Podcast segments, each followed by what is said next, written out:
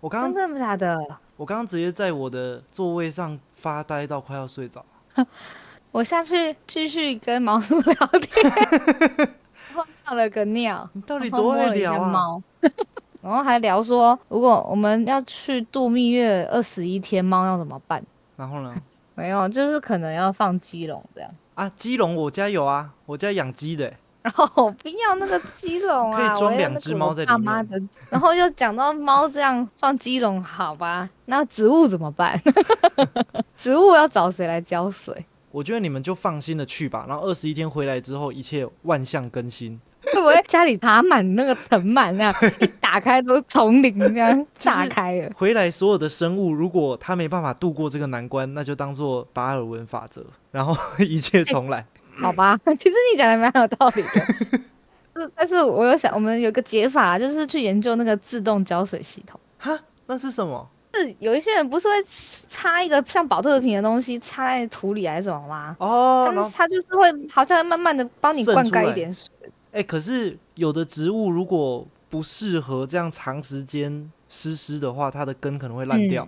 对啊，那那就只好进入你的达尔文 达尔文策略，反正就是很重要的拿去给你，或者是看跟谁帮我浇个水，这样放在新庄，为了一盆菜，还是几盆菜？我记得你阳台种了很多、哎，你要全部迁移，有橙塔啊、薄荷啊，这很难迷迭迁移耶香还有柠檬哎、我现在柠檬长超大颗哎、欸，还没有想说什么时候要采收啊？不然你就是你有概念吗？我阿公都说柠檬的采收标准就是，你看它它的外皮开始变得金金滑滑的时候，亮亮滑滑的时候，就代表你说绿很绿的皮还是滑滑的这样？对对对对，就开始有感觉有点亮面，然后滑滑的。啊，我阿公都说金 good 金 good，就是金金亮亮滑滑的嘛，应该是这样讲。就可以摘下来。可是我每次去摘的时候，我都分不出来哪些是比较亮滑的，哪些 不是。这太难了吧？对我来说而且看起来都一样，提早摘，提早摘会怎样吗？就就比比较不 juicy。对，就比较没有汁这样而已。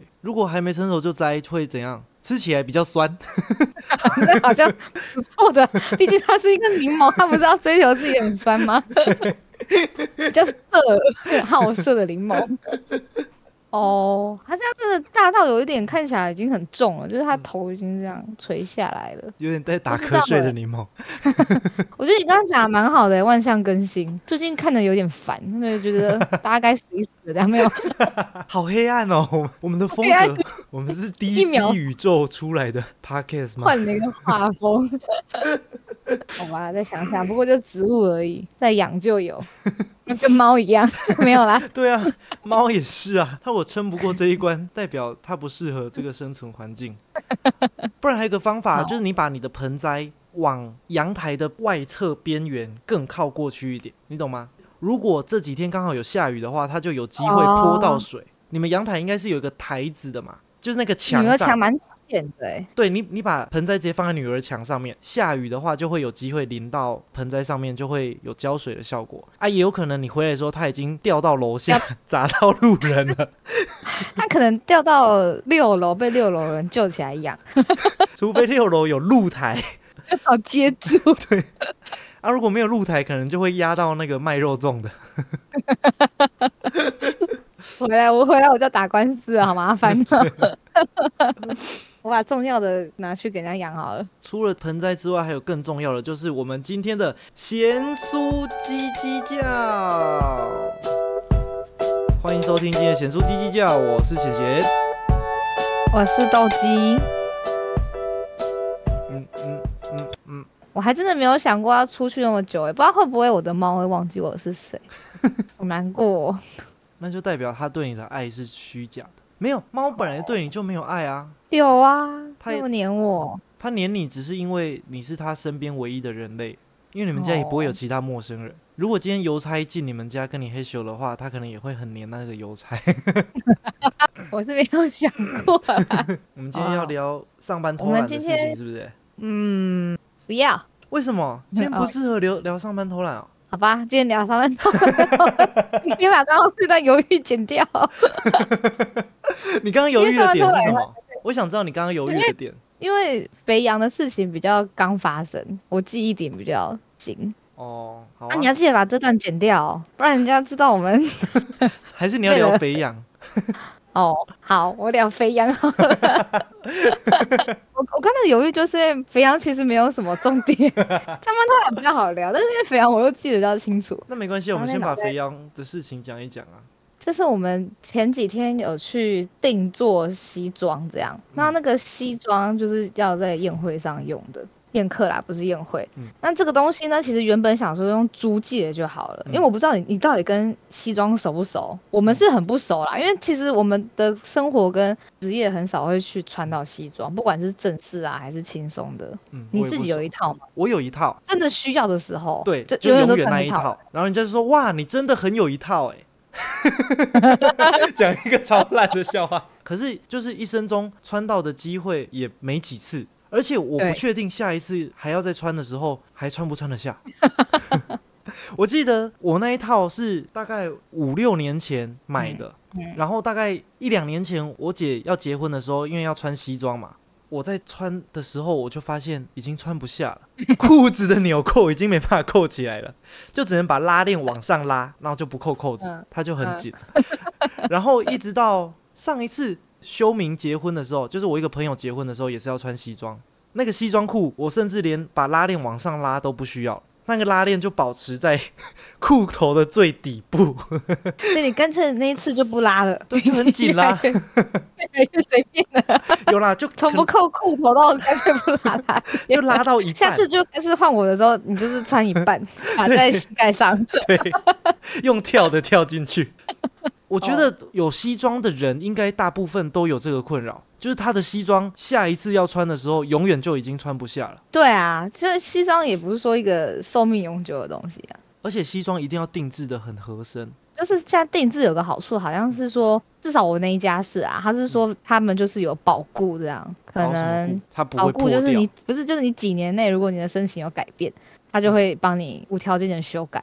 哦，这么好、哦，几年？因为嗯忘记了就几年，但也不是一辈子。两年。但是他可能他有讲一个比较委婉，就是如果过了这个保固的期限，嗯也不会收到太多的费用之类的，因为毕竟哦是他们自己家定制的，然后一套卖你十八万，保固不会太贵，五万。反正原本最一开始，一般人可能就会像我们这样觉得，你你就算今天定制了一套，你可能身形改变也还会很麻烦，你也不见得可不可以这样修来修去的，所以就想说用租的就好了。可是因为一般给你租借的，其实都算是一种某个版。你只能找一个比较符合你一点的，但是如果你今天是那种身材比例不符合一般一般大众 free F size 那种的，像是因为刚好毛鼠刚好毛鼠长得像长臂猿一样，所以它要用定制的。他手已经超过他的膝盖，所所以其实，在我们拍照之前就已经去了两三家去试穿，然后那时候就有发现，其实真的没有一家可以特别的符合他的身形，毕竟他个子比较小一点。就是你知道，因为西装如果你上身太长的话，嗯就会看起来很，很像小朋友穿大人的衣服。对对对，就比较没有精神。所以后来就刚好我的婚纱的方案里面，它有一个优惠的三选一，然后其中一个就是去他们常配合的西装店，它可以帮你定制一个一万二的定制的西装。嗯然后我们就想说，好吧，那就就是去问问看。然后那天我们就去了那一家，因为那一家就是其实看起来好像还蛮 old school 的，嗯就是一看就知道它是那种你爸爸以前会去定制西装的地方。嗯但是我们一进门的时候，就有看到很多名人的签名，高山峰之类的。就是二十年前流行的版型。对我觉得主要是要看那个师傅的审美观有没有进步。他如果有跟着时代在走的话，那就不会做出太老的样子。我觉得这件事情很难，因为我们对这个西装的市场其实也没有很了解。嗯就即便去问了很多家，但是大家其实都多少还是有一些落差，嗯所以你也不知道那个所谓的一万二到底算是高价位还是中价位还算便宜吧是怎么样。你买一整套成衣的话，也差不多快要一万块了。对，重点是其实后来进去问的时候是一个很年轻的人，然后我就不知道怎么一直一直觉得里面有一种小小的压力的感觉，因为旁边的一桌是一个看起来很厉害的老人，跟我们介绍衣服的是一个戴着口罩、穿的很斯文的八加九的感觉，嗯，然后外面又有一些看起来很有钱，但是穿的很很普通的老人在抽烟，这样我想说，哦，这个店是什么地方？怎么感觉很可怕？有一点怎么什么什么地方藏一色的感觉吗？有一点那个风味，你说有闻到焚焚香的味道，跟拜拜的味道。那种西装笔挺的黑道。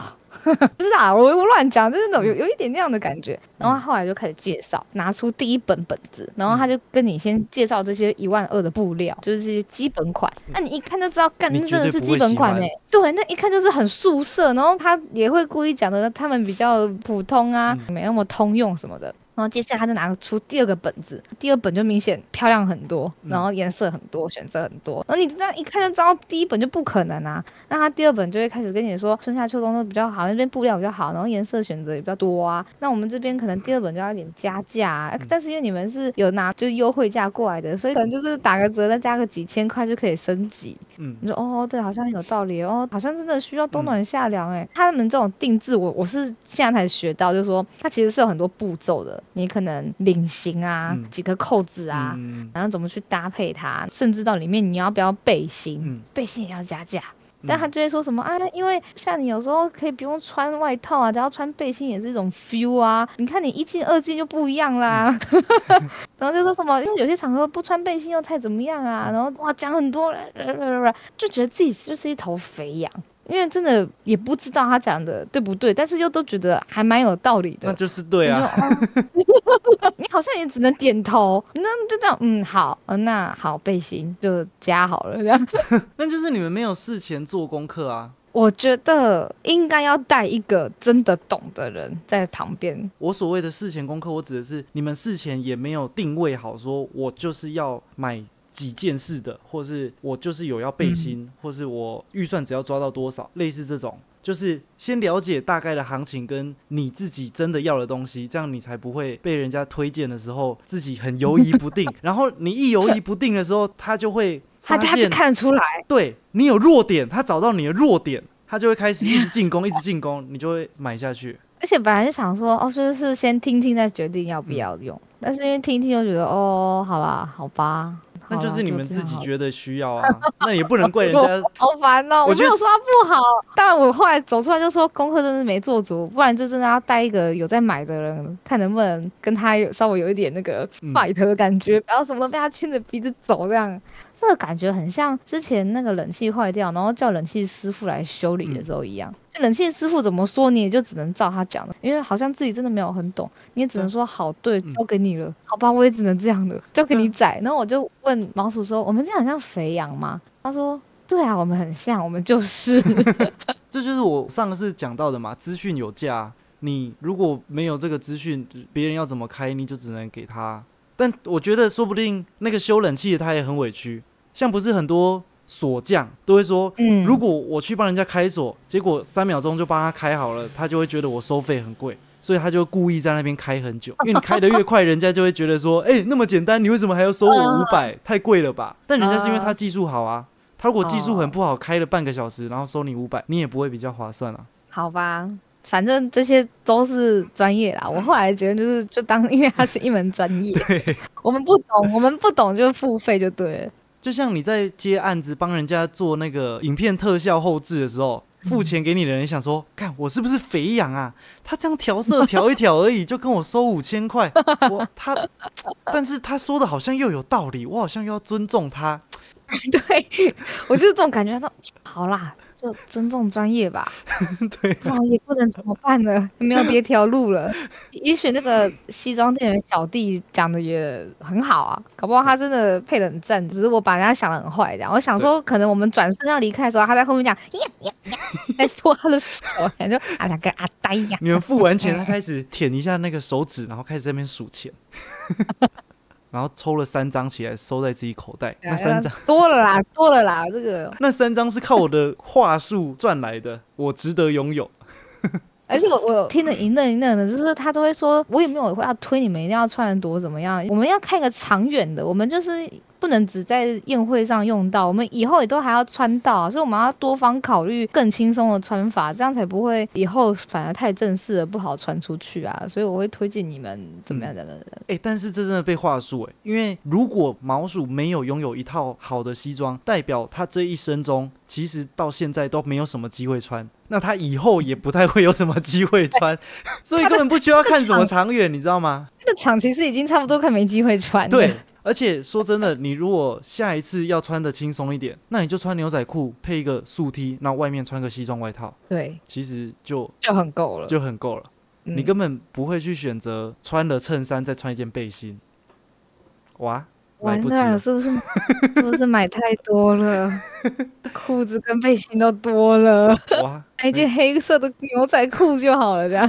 对反正你们婚礼也是要办的小小的同乐而已。而且还什么没有要站起来跳舞这样，裤子都藏在那个椅子下面。对啊，那其实穿短裤就可以啦。对啊，就像很多播报的还是上节目的，上半身穿的很正式，下半身穿短裤啊，我以为你要说播报，然后椅子下面还有一个人这样。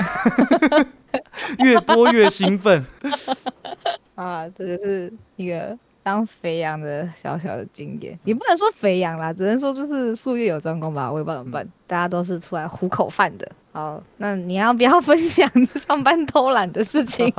这不是你说要聊的吗？你为什么会有上班偷懒这个心得？因为我发现好多同事都在偷懒，你你要说人家偷懒，其实就是休息啦，嗯没有到真的偷懒。不过因为最近有发现一个真的很夸张的休息方法，嗯，就发现同事在玩风之谷、欸，哎、因为你今天说偷懒，我今天有特别想一下，怎么样才算是偷懒？嗯，其实很多时候都不能算偷懒。我觉得要有达成偷懒这个定义，因为是偷嘛，所以你其实理当要是你有讨到便宜，那才算是嗯偷懒。那因为像嗯我工作是责任制的。我如果要上班打电动的话，我只是让我的工作延迟到后面做，我我还是得加班把它做完。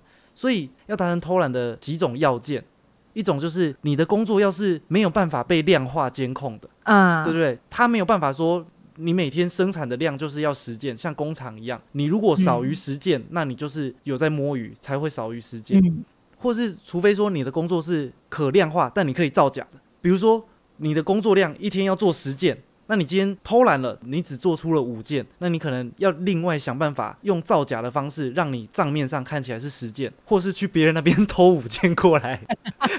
或是硬要报加班，哦，对对对，前提就是你不是责任制的状态下，因为很多责任制的工作是没有加班费的嘛，所以你所谓的偷懒是没有意义的，因为那也不算偷，因为偷要从老板那边偷过来，那才叫做偷嘛。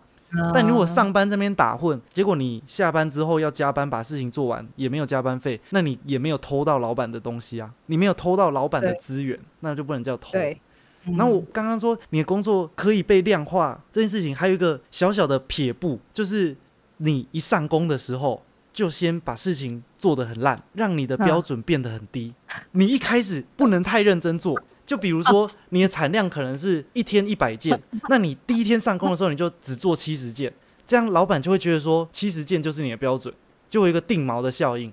你以后如果做八十件的话，那就代表你很努力了。我好像有一点会做类似的事情，可是我说的这个定锚必须取决于没有跟你有同样职位的其他同事。嗯嗯，对因为如果有其他同事，但你偷懒，他很努力的话，那这个就是就看得出来，对就没有效果比。较出来，对，嗯嗯，因为每个人的标准都是一百件来说好了。如果你说好，我就是要表现出我这个人就只能做七十件，但是你的同事都做一百件，这样老板就会觉得哦，那就是你的能力不足。嗯，你一讲，我就发现我好像真的会做类似的事，嗯。会做完了不马上讲，这是一个小撇步，留一留一点小空间。对，但是我说的这就是前提是你的同事必须要跟你是做一样的事情。就不能被人家发现，如果你别人都这对个时间做完了，我怎么还没做完？对，你的同事他如果很认真的做的话，你马上就会很明显的被看出来，要么你在偷懒，要么你就是能力超烂。嗯嗯但如果你们可以互相看得到对方做的量那这样子可能还比较好一点。但如果你们互相看不到对方做了多少量的话，这样就会造成一个叫做囚徒困境。简单来说，就是如果你在那边偷懒，结果你同事做的很认真的话，那你就会被发现你在偷懒。那你为了预防这种状况，你就也只能很认真的做。然后你同事也有一样的心理，他原本可能也想偷懒，但是他怕他偷懒的话，你也很认真做，你会害他变很烂，所以他也很认真做，到最后变成两个都很累，两个都太认真了。，对。我记得我之前有一个工作，也是会有类似工作量是可被量化的，那后面想说，嗯嗯我，就要偷懒一点做，偷懒一点做。结果隔壁来一个新同事，他妈的超认真哎，他不知道多，他不知道多积极的求表现，他一上工就是全神贯注的狂飙哎，一直做，一直做，一直做，一直做，一直做。但是我们那个好处是，我们都看得到其他人做了多少量，所以我就会心里想说，靠呗，这样我不能偷懒，我就要认真一点做。但心里就很气，又很想跟他说，你你你不要那么认真好不好你你？可不可以，你可不可以稍微缓一下，为了大家。对啊，他这样子扰乱了我们一池春水，你知道吗？我我觉得大家其实心里其实都有点小默契，除非就像你讲的那种同事，嗯因为我也有这种超级无敌认真的同事，嗯他真的是上班几乎不会划任何工作以外的东西，嗯，但好险。他跟我的工作不一样，所以 所以比较不会看出差别。然后接下来，我觉得嗯我们就比较一般的其他人，其实大家都会稍微有点偷偷观察隔壁的同事或附近的同事在干嘛。如果你发现隔壁同事在看 YouTube 啊、那就好了，那我就安心多了。我就安心了。我现在工作责任制就比较不会有什么偷不偷懒问题，因为你要做的事情还是在，因为老板跟主管会管的事情是你有没有把事情做好，有没有在时间内该做的做好。因为目前其实工作量你也很难有额外的时间再去多做什么。啊。假设你真的你要下班之后再做，那你上班做其他事情，你只要不要影响到别人的进度，比如说因为你在那边偷懒了，导致你后面的人在等你，只要不是这种嗯状况的话，其实不太会有什么人管你。因为像我们应该有蛮多同事是电脑有安装那个模拟器，因为我们是双荧幕嘛，然后可能就有一个荧幕在挂手游，就点一下、点一下、点一下这样。然后老板经过的时候说：“哎、你也在玩这个、哦？我已经几等了，我比你强 之类的。而且我觉得现在的定义比较像休息，”但是你 因为我觉得每个人工作的方式有点不太一样。虽然我们是这样讲，但是有时候公司好像也是有的主管或是有的老板可能也会介意说你上班做这些事情看起来形象也不是很好这对样。那我觉得，因为越做老鸟，大家越知道自己嗯怎么工作是舒服的，嗯可能真的都会找一个，也你也不能说他偷懒，你就是会休息一下，平然后接下来努节奏。对，然后再努力上班嗯之类的。像我就是我要做事情的时候，我会超级认真的做，全神贯注的做，嗯但是可能撑不久。对，就是番茄钟嘛，对做二十五分钟之后要休息一下下。对但我那二十五分钟效率会很高。嗯，所以足以来平衡掉我等一下可能会花很多时间偷，就是 休息很多时间，你刚刚说很多时间，但是因为我我是超级用力的高效能的运作，我的习惯是这样。嗯但是这件事情可以建立在不会 delay 到那个进度为对主。，应该是如果你能把事情做得好的话，上面的人对你的宽容度就会比较高。但如果你常常在出包的话，上面的人就会 很容易抓你的小把柄，他可能或是对在你后面游荡这样。对，或是对你 什么都会有意见。之前有别的同事，然后他可能很容易出包，然后就有点被盯上了，然后就会啊被主管或是或是同事说他真的很夸张哎，他上班的时候在看 Netflix 哎，我想说，嗯，我我也在看 Netflix，大家自己在想，其实我怎么了吗们都有在玩游戏。因为我最近有观察到几个，我真的觉得有有一你要说夸张吗？就有点好笑吧。嗯但是嗯，这就看那个同事，就是整个荧幕都在玩风之谷，而且他还坐在厕所旁边的位置，所以嗯所有人都看到他在玩风之谷。我第一次看到的时候，我以为他在做什么资料收集，因为毕竟我们做很多游戏广告。对，我还很天真的想说，哦，所以要亲自玩游戏才了解这个游戏吗？没有，只是很认真在玩游戏而已。然后还有听到有人一直在笑，不知道在笑什么。嗯他在看韩国综艺节目，已经到笑出来的程度嘞。但我觉得有时候你在上班，如果看一点小 YouTube，也有可能会笑出来啊。或者你上班听贤叔叽叽叫，听显出鸡叫，我我是真的会笑出来，可是会尽量不要笑出声音，就我的脸是保持在笑的样子。我最近有看到同事上班的时候，另外一个荧幕在玩魔兽世界。我想说，哇，你的电脑效能很好哎，我的电脑跑不动魔兽世界，有点羡慕。然后不小心瞄到他的那个魔兽世界里面的队伍视窗还是什么视窗，有看到另外一个当天请假的同事在线上跟他在一起玩。那你还看得很仔细呢，因为我是走过去跟他讲话，然后刚好看到，然后就说：“哎、为什么你嗯电脑效能那么好 好好笑。然后我有同事是那种很喜欢冲浪的，然后他可能上班就有点职业倦怠，然后我们一定都是双荧幕，所以他有一个荧幕就是一直放着那个观浪的画面，嗯那个 live 的观浪转播，他就痴痴的看着那个真实的浪那边打。？”那在放空吧，那有点像是让心灵可以对祥和下来的一个方式你要飞。过去了。那个有一阵子，那个前阵子那什么比赛，足球吗？嗯还奥运啦。嗯然后呢，你就有看到一个可能相对的比较新的人同事，然后他想看，但是可能不好意思，嗯所以他可能就用那种缩小的浮动视窗，嗯小小这样放在角落。嗯那你再看到旁边可能多他一两年的同事，嗯开双荧幕，其中的一幕，但是没有放到全荧幕这样。嗯然后一个再资深一点的，直接全一幕，人家当兵都说一踢退三步，他是一踢退五百个像素。你拍谁都不敢拉太大，到后面算了啦，拉超大。我记得我第一份工作就是责任制的，应该正常人嗯上班都会开着脸书吧？我我会，我们分页有，因为那时候跟主管在讨论东西，原本是用 LINE 在讨论，后来发现用讲的好像比较方便，他就走过来我电脑这边直接用讲的，然后我就有一点心虚，因为那时候刚去，我就默默的把脸书缩小，然后他就说没关系啊，你就打开啊，干嘛没差，这是一个主管的贴心。我有看过同事在上班的时候，他开了很多分页，但好像不是这种一片一片的分页。嗯嗯，然后主管就过来要改他的东西，嗯然后他就很紧张，他就开始手忙脚乱，开始说，就一说第一个分页购物网站，然后再说漫画网站，再说游戏攻略，啊，我知道，因为他不是用分页方式，他是开多个视窗。他想说，如果用分页的话，主管来他会看到缩小的分页上面是别的网站。结果因为太紧张了，聪明反被聪明误，一说还有一说说，结果连续说了三个都不是跟没有一个跟工作有关的，好巧，超好笑。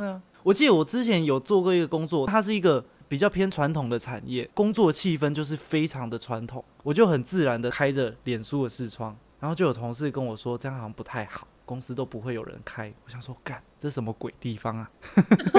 好多规则，而且我们那个部门的主管，就是我觉得传统的公司有一些老主管会有一些莫名其妙的想法跟规定，因为那时候是发嗯。笔电，笔电的键盘很难用嘛，而且我基本上都是坐在固定的座位上在作业，所以我就从家里自己带了键盘过去，外接键盘，这样子工作起来比较有效率。结果那主管跟我说：“哎、你为什么要外接键盘啊？要习惯用笔电的键盘。”我想说，我外接键盘也不行，外接键盘明明是可以增加效率的事情。遇遇到这种主管好可怕哦。然后最近发现有一些同事也超喜欢花时间去逗猫的，因为我们公司有一只公司猫，上班上运动就听到一直有那种逗猫棒在那边叮叮叮叮叮叮，还很久哎、久到我就想说，哇，好快乐哦，怎么那么 这么闲？哎、我之前有一阵子那一份工作是比较自由度没那么高的工作的时候，我大便一定都是去公司大、欸因为你知道我是一个不喜欢在外面大便的人，但那一阵子我大便一定要留到公司大，这样我才可以享有，可以 我也可以享有自由的十五分钟，在里面裸体划手机吗？全身脱光，一边大便一边划手机。想说这个人去大个便，怎么突然就感冒了？我也度过这种很惊的，我还会假装电脑宕机坏掉，哎、对，之前偶尔电脑让宕机的时候，让它重开，我就趁这个时候赶快去超开心的、喘一下，拿下手机这样。我之前是不会故意电脑宕机，但有时候真的是电脑宕机或必须重开机的时候，哇，心里好 happy 哦。对，还希望他开慢一点。那个公司又很抠，所以电脑又是比较旧的电脑，开机一次都有一点久。嗯嗯他说好快乐哦，你可以开机开久一点，或是公司的网络断线的时候，哇，内心在放烟火哎，好兴奋哦。然后你像哇以前很跟，你像反而现在比较自由的工作模式下，上班时间网络断线，你反而会很焦虑，因为你要处理正事，我要办公。啊，我是想说聊天聊到一半，突然就断线了，不还我！而且我们最近还那个网络刚好有坏掉，好像是电怎么样。然后呢，开始哀哀叫的人都是正在看 YouTube 或聊天的人，没有哀哀叫的人反而是那边认真上班没有用到网络的人。那时候就看谁哀哀叫，谁开始站起来跑来跑去的。然后就有个。同事哀得很大声，那个就是因为他在看 YouTube 的影片，哀，看按到一半就转不动，他说网络没了怎么办？你们网络都没事吗？然后他就一看那些没有讲话的都是很认真在上班的，想说大家真的很会各种休息，因为其实你知道刚出社会到现在，一开始都会比较保守一点，后来才发现其实大家也蛮 free 的嘛。那我应该聊个天也还好吧。聊天我觉得是很平常的事情。但是我以前，我以前是真的有被讲过，说我好像聊太多天了。可是我就想太爱，讲话，还是，我是他就用赖啊，对我用赖在那边 k 扣扣 k 扣扣的这样。还是他讲的是你现实生活中聊太多天了，你一直找别人一直讲话，一直自言自语没有，。我在公司没有一直找人家讲话。但是我那时候也是想说啊，我就事情做一个段落，或是可能电脑在跑算图什么的，我就是在那个时候讲而已。如果电脑在算图的话，那说得过去。那你如果说嗯，做一个段落就可以聊天，那代表你的工作量不够大，因为你做一个段落，那你就要再做下一个段落啊。为什么可以聊天？好久没有再遇到这样的主管了。好险你现在主管也很爱偷懒，真的，我现在主管一天大概在位置上只会坐十分钟吧。哎、你把他你把他营造成很爱偷懒的形象，哎，说明他是一直在开会，一直在开会，有开不完的会啊。因为主管的职责一定不会是像你们不太一样，不会像我。们要一直做事情嘛，他反而是偏向决策面或是要会议。反正我现在主管就是一个自由跟快乐的人型 个性，所以我们相较也都蛮自由快乐的，好赞好赞。哎、我还没跟观众讲，我下个礼拜要去韩国出差，要去四天，所以下周很有可能会产量比平常少一集。那那我想到一个方法，你只好拿你的特休了，好过分哦！不是，我没有特休啊，我我有假，但是我休不了，因为我是六月十一号出国，我现在七号嘛，我剩四天，嗯这四天基本上是工作爆满的状态，完全没办法休。哇，你很忙哎、对啊，不过。